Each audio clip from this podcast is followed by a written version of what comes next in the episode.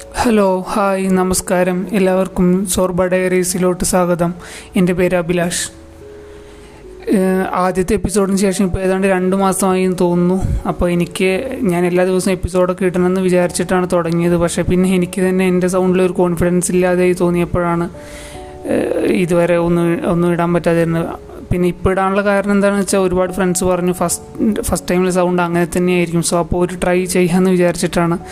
ഇപ്പോൾ ഇപ്പോൾ വീണ്ടും പുതിയൊരു എപ്പിസോഡായി വരുന്നത്. അപ്പോൾ ഇന്ന് ഞാൻ ഒരു ഒരു കഥ പറയാമെന്ന് വിചാരിക്കുന്നു. ഒരാളെക്കുറിച്ചുള്ള കഥയാണത്. എനിക്ക് പേഴ്സണലി എന്നെ ഭയങ്കരമായി സ്വാധീനിച്ച ഒരു വ്യക്തിയെക്കുറിച്ചുള്ള കഥയാണത്. ഏതാണ്ട് ഒരു രണ്ടായിരം വർഷം മുമ്പ് നടക്കുന്ന ഒരു സ്റ്റോറിയാണ്. അപ്പോൾ ഈ സ്റ്റോറി ഒരുപാട് ആൾക്കാർ പറഞ്ഞിട്ട് പലതരത്തിൽ പല മനോഹരമായി പല ആൾക്കാരും പല രീതിയിൽ പറഞ്ഞിട്ട് ഞാൻ കേട്ടിട്ടുണ്ട്. ഇത് ഞാൻ ഓഷോ പറഞ്ഞിട്ട് കേട്ടിട്ടുണ്ട് സദ്ഗുരു പറഞ്ഞിട്ട് കേട്ടിട്ടുണ്ട്. ഒരുപാട് അതുപോലെയുള്ള മിസ്റ്റിക്സ് പറഞ്ഞ് കേട്ടിട്ടുണ്ട്. ഒരുപാട് പുസ്തകങ്ങളിൽ ഞാൻ പറയുന്ന ആളെക്കുറിച്ചുള്ള കഥകൾ വായിച്ചിട്ടുണ്ട്. പ്രത്യേകിച്ച് ഈ ഒരു സെഗ്മെന്റിന്റെ ഈ ഒരു അയാളുടെ ജീവിതത്തിൽ ഈ ഒരു ഭാഗത്തിന്റെ കഥ തന്നെ ഒരുപാട് ഇതിൽ വായിച്ചിട്ടുണ്ട്. അപ്പോൾ അതിൽ നിന്നൊക്കെ ആയിട്ടാണ് ഞാൻ എന്നെ ഏറ്റവും വലിയ രീതിയിൽ സ്വാധീനിച്ച കഥ എന്ന രീതിയിൽ ഇത് പറയാൻ പോകുന്നത്. എനിക്കറിയില്ല ഞാനിതിപ്പോൾ പോഷോ പറഞ്ഞ പോലെ സദ്ഗുരു പറഞ്ഞ പോലെയൊക്കെ അവരുടെ ഒരു ഒരംശം പോലും എനിക്ക് എക്സ്പ്രസ് ചെയ്യാൻ പറ്റുമെന്ന് എനിക്ക് തോന്നുന്നില്ല. എന്നാലും ഞാൻ എന്റേതായ എന്റെ ഒരു വ്യൂ പോയിന്റിൽ ആ കഥ പറയാണ്. അപ്പോൾ ഈ കഥ നടക്കുന്നത് ഏതാണ്ട് രണ്ടായിരം വർഷങ്ങൾക്ക് മുമ്പാണ്. രണ്ടായിരം രണ്ടായിരത്തി അഞ്ഞൂറ് വർഷങ്ങൾക്ക് മുമ്പാണ്. അന്നത്തെ ഹിന്ദുസ്ഥാന്റെ എന്ന് പറഞ്ഞ് നമ്മുടെ ഇപ്പോൾ നേപ്പാൾ ബോർഡറിന് ഉള്ള ഇപ്പോഴത്തെ ഇപ്പോഴത്തെ നേപ്പാൾ രാജ്യം. അവിടെ അന്ന് വലിയൊരു ഒരു ഒരു വലിയൊരു രാജ്യം ഉണ്ടായിരുന്നു. ആ രാജ്യത്തിന് ഒരു ഒരു രാജാവ് ഉണ്ടായിരുന്നു. അപ്പോൾ ഈ രാജാക്കന്മാരുടെ മെയിൻ കൺസേൺ എപ്പോഴും എന്തായിരിക്കും എന്ന് വെച്ചാൽ അവർക്ക്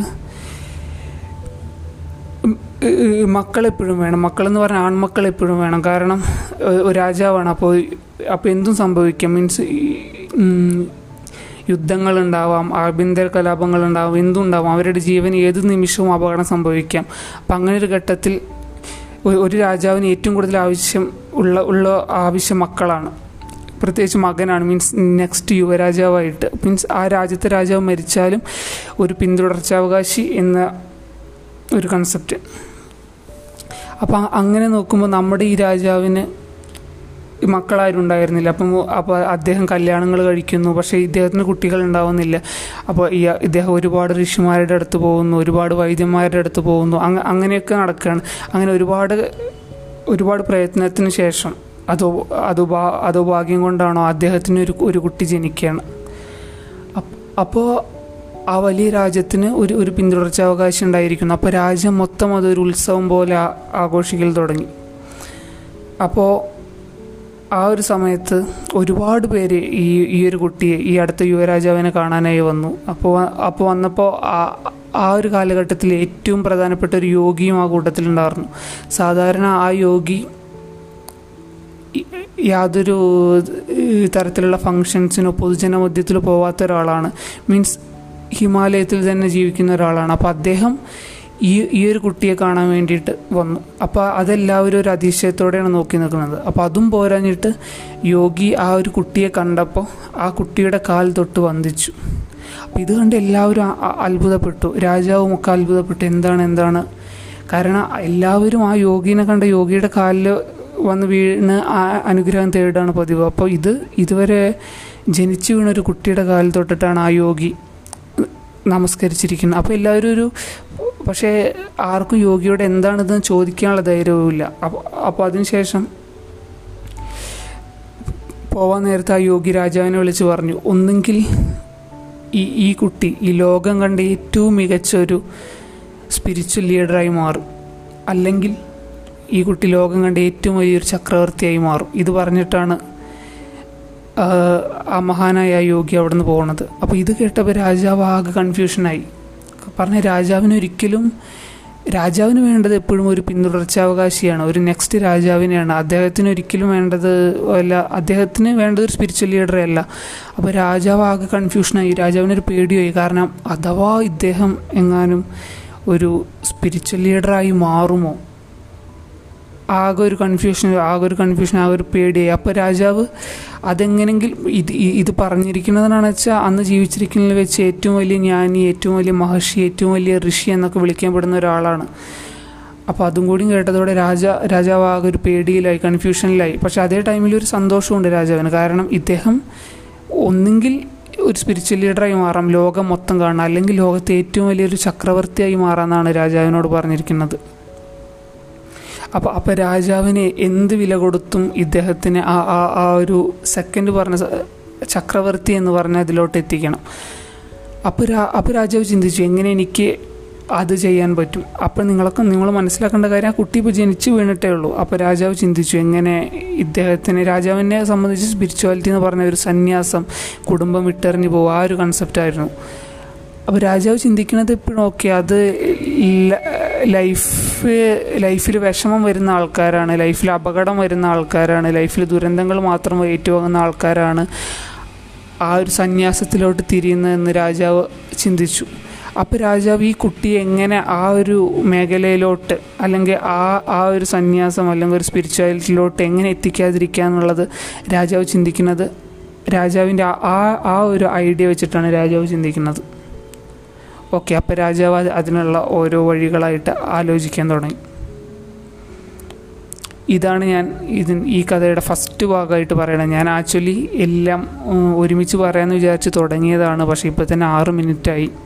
സോ അപ്പം ഇനി കഥയുടെ അടുത്ത ഭാഗം ഞാൻ അടുത്ത അടുത്ത സെഗ്മെന്റിൽ അടുത്ത പാട്ടിൽ പറയുന്നതായിരിക്കും. എനിക്ക് തോന്നുന്നു നിങ്ങൾക്ക് ഒരാൾക്ക് മനസ്സിലായിട്ടുണ്ടാകും ഇത് ആരുടെ കഥയാണെന്ന്. അപ്പോൾ അടുത്ത ഭാഗത്തിന് വേണ്ടി വെയിറ്റ് ചെയ്യും. അപ്പോൾ എല്ലാവർക്കും ശുഭരാത്രി ഫ്രം സോബ ഡയറീസ് താങ്ക്സ്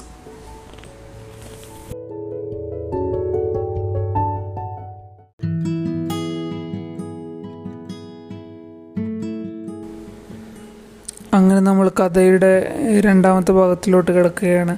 അപ്പോൾ രാജാവ് ഈ രാജാവിന് ജനിച്ച മകനെ ഏതൊരു തരത്തിലും അദ്ദേഹത്തെ ഒരു സന്യാസിയോ അല്ലെങ്കിൽ ഒരു സ്പിരിച്വൽ മാർഗത്തിലോട്ട് എത്തിക്കാതിരിക്കാനുള്ള വഴികൾ ആലോചിച്ചു തുടങ്ങി. അപ്പോൾ രാജാവ് രാജാവിന്റെ മകനെ നാളെ രാജ്യത്തിന് ചക്രവർത്തിയാവാൻ പോകുന്ന ആ ബാലനെ ലോകത്തിൽ കിട്ടാവുന്ന എല്ലാ വിധത്തിലുള്ള സുഖ സൗകര്യങ്ങളും കൊടുത്ത് വളർത്താനാണ് ആരംഭിച്ചത്. അപ്പോൾ രാജാവ് ചിന്തിക്കുന്നത് എങ്ങനെയാണ് അയാൾ അയാളുടെ മകന് യാതൊരു തരത്തിലുള്ള അസൗകര്യങ്ങളോ യാതൊരു തരത്തിലുള്ള വിഷമങ്ങളോ അറിയിക്കാതെ വളർത്തുന്നു. അങ്ങനെ വരുമ്പോൾ അയാൾ സ്വാഭാവികമായിട്ട് അയാൾക്ക് സന്യാസത്തിലോട്ട് തിരിയേണ്ട ആവശ്യം വരില്ല എന്നാണ് രാജാവ് ചിന്തിക്കുന്നത്. അപ്പോൾ അയാൾക്ക് ഏറ്റവും ഫുഡിന് ഏറ്റവും ബെസ്റ്റ് ഫുഡ് ഇപ്പോൾ ജീവിക്കാനാണെങ്കിൽ ഏറ്റവും സൂപ്പറായ ജീവിതം. കാരണം ഇപ്പോൾ സാധാരണ രാജകുമാരന്മാർക്കൊക്കെ ഇപ്പോൾ ഗുരുകുലത്തിൽ പോയി പഠിക്കേണ്ട ആവശ്യങ്ങളുണ്ടായിരിക്കും. അപ്പോൾ ഒരു ഗുരുവിനെ ഒരു സേവിച്ചുകൊണ്ട് അവിടെ ആശ്രമത്തിൽ നിന്ന് പഠിക്കേണ്ട ആവശ്യങ്ങളുണ്ടായിരിക്കും. അങ്ങനെയൊക്കെ ഉണ്ടായിരിക്കും. അപ്പോൾ അതൊക്കെ ശരിക്കും എന്തിനാണെന്ന് വെച്ചാൽ ആ ആ ഒരു നാളെ രാജാവാകുമ്പോൾ അവരുടെ ആ ഒരു ഈഗോയിനൊക്കെ ചെറുതാക്കാൻ വേണ്ടിയിട്ടുള്ള അന്നത്തെ കാലത്തെ മെത്തേഡുകളായിരിക്കും അതൊക്കെ. പക്ഷേ പക്ഷേ നമ്മുടെ രാജാവ് മക മകൻ അങ്ങനത്തെ കാര്യങ്ങളിലൊന്നും ഒന്നും ഏർപ്പെടുത്തിയിട്ടുണ്ടാവില്ല പകരം ഏറ്റവും മികച്ച അധ്യാപകരെ ഏറ്റവും മികച്ച ഋഷിമാരെയൊക്കെ കൊട്ടാരത്തിൽ കൊണ്ടുവന്നിട്ട് കൊണ്ടുവന്നിട്ട് പഠിപ്പിക്കാനാണ്. ചെയ്തത്. ബേസിക്കലി അതിന്റെ കാരണം എന്താണെന്ന് വെച്ചാൽ യാതൊരു തരത്തിലുള്ള കഷ്ടപ്പാടും മകൻ അറിയേണ്ട എന്ന് വിചാരിച്ചിട്ടാണ്. അപ്പോൾ അങ്ങനെ വർഷങ്ങൾ കടന്നുപോയി. ഈ മകൻ വളർന്നു. മകന് അത്യാവശ്യം വിദ്യകളിലൊക്കെ അത്യാവശ്യം പ്രാവീണ്യം നേടി. ആയുധങ്ങളിൽ അത്യാവശ്യം പ്രാവീണ്യം നേടി. അങ്ങനെ വന്നപ്പോൾ അയാൾക്കൊരു ഇരുപത് ഇരുപത്തൊന്ന് വയസ്സായപ്പോൾ നമ്മുടെ രാജാവ് മകന് വേണ്ടിയിട്ട് അത്രയും അതിസുന്ദരിയായ ഒരു രാജകുമാരിയെ തന്നെ കല്യാണം കഴിപ്പിച്ചു കൊടുത്തു. അങ്ങനെ ഉണ്ടായപ്പോൾ അവർക്ക് കുട്ടികളുണ്ടായി. ഒന്ന് രണ്ട് വർഷങ്ങൾക്ക് ശേഷം അങ്ങനെ കാര്യങ്ങളൊക്കെ ഒരു സുഖത്തിൽ പോയിക്കൊണ്ടിരിക്കുകയാണ്. അപ്പ അപ്പോഴും നമ്മൾ ശ്രദ്ധിക്കേണ്ട കാര്യങ്ങൾ എന്താണെന്ന് വെച്ചാൽ ഈ രാജകുമാരൻ ഒരിക്കലും ലൈഫിന്റെ ഒരു വിഷമങ്ങളോ ഒരു വേദനകളോ ഒന്നും അറി- അറിഞ്ഞിട്ടില്ല. അല്ലെങ്കിൽ അയാൾ ആ- ഒരു സാഹചര്യത്തിലാണ് അയാൾ വളർന്നിരിക്കുന്നത്. അപ്പോൾ അങ്ങനെ നടക്കുമ്പോഴാണ് നമ്മുടെ രാജാവിന് എന്തോ ഒരു ഒരു യുദ്ധ യുദ്ധത്തിന്റെയോ അതോ ഒരു സന്ധി സംഭാഷണത്തിന്റെ ആവശ്യത്തിനായിട്ട് എന്തോ പുറത്തോട്ട് എന്തോ പോകേണ്ട ഒരു ആവശ്യം വരികയാണ്. അങ്ങനെ ഒരു ഘട്ടത്തിൽ വേ രാജാവിന് പകരക്കാരനായിട്ട് വേറൊരു സ്ഥലത്തോട്ട് പോവാൻ നമ്മുടെ രാജകുമാരന് നിർബന്ധിതനാവാണ്.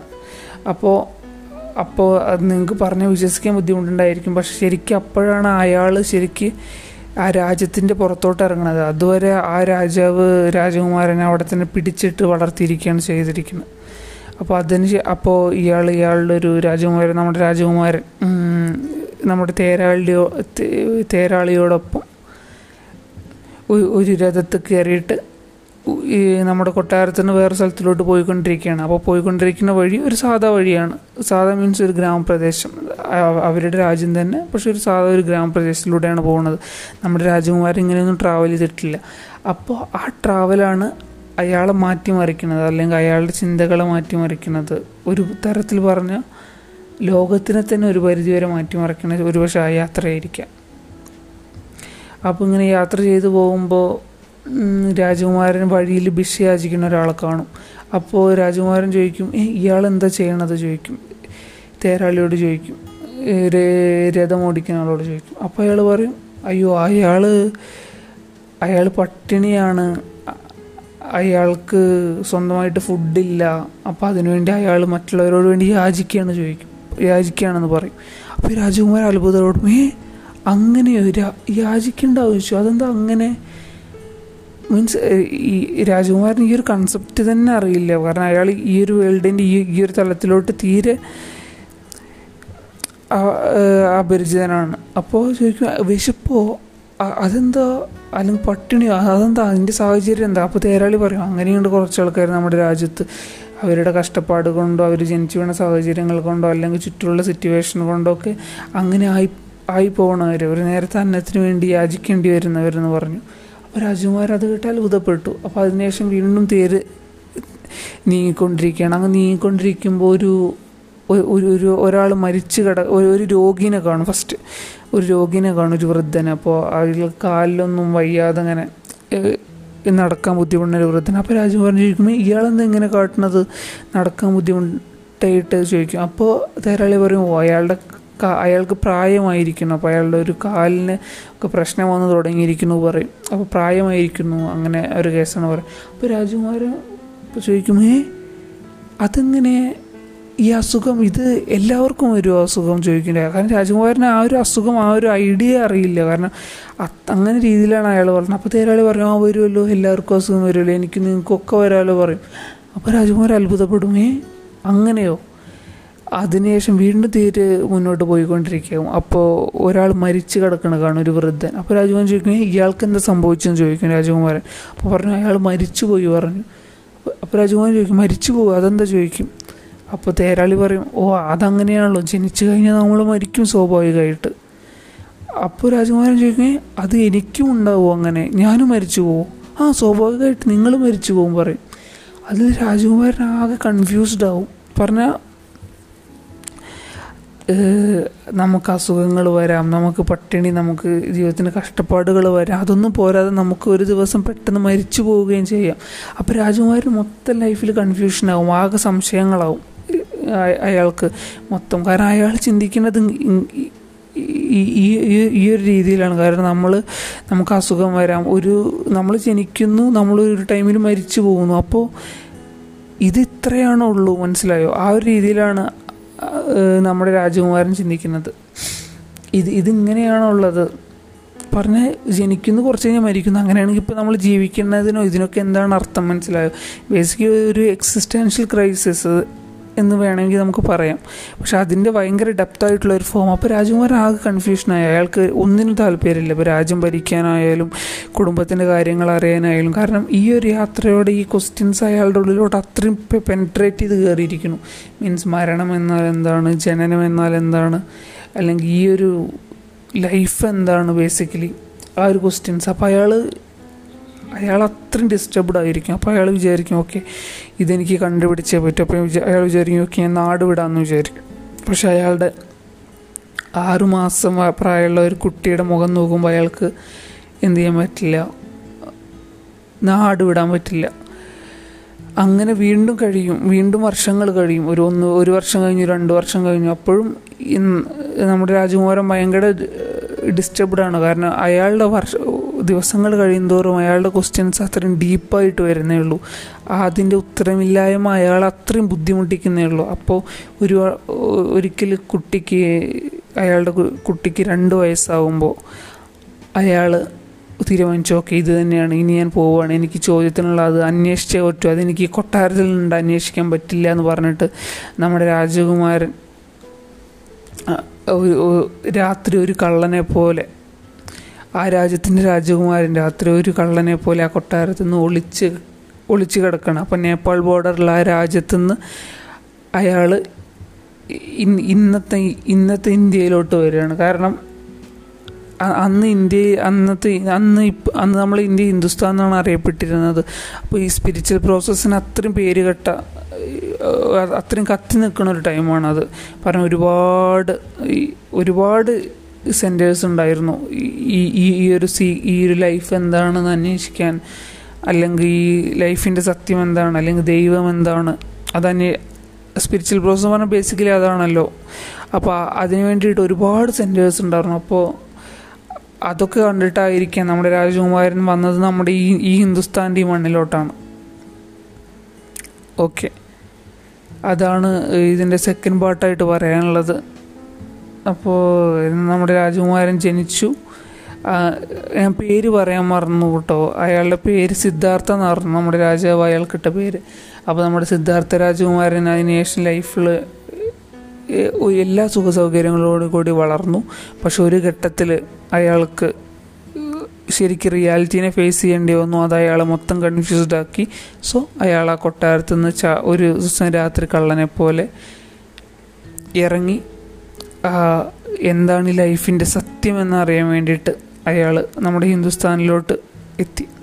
അത് ഇതാണ് കഥയുടെ സെക്കൻഡ് ഭാഗം. ഇനി അടുത്ത ഭാഗം അടുത്ത എപ്പിസോഡിൽ സോ ഗുഡ് നൈറ്റ് ശുഭരാത്രി.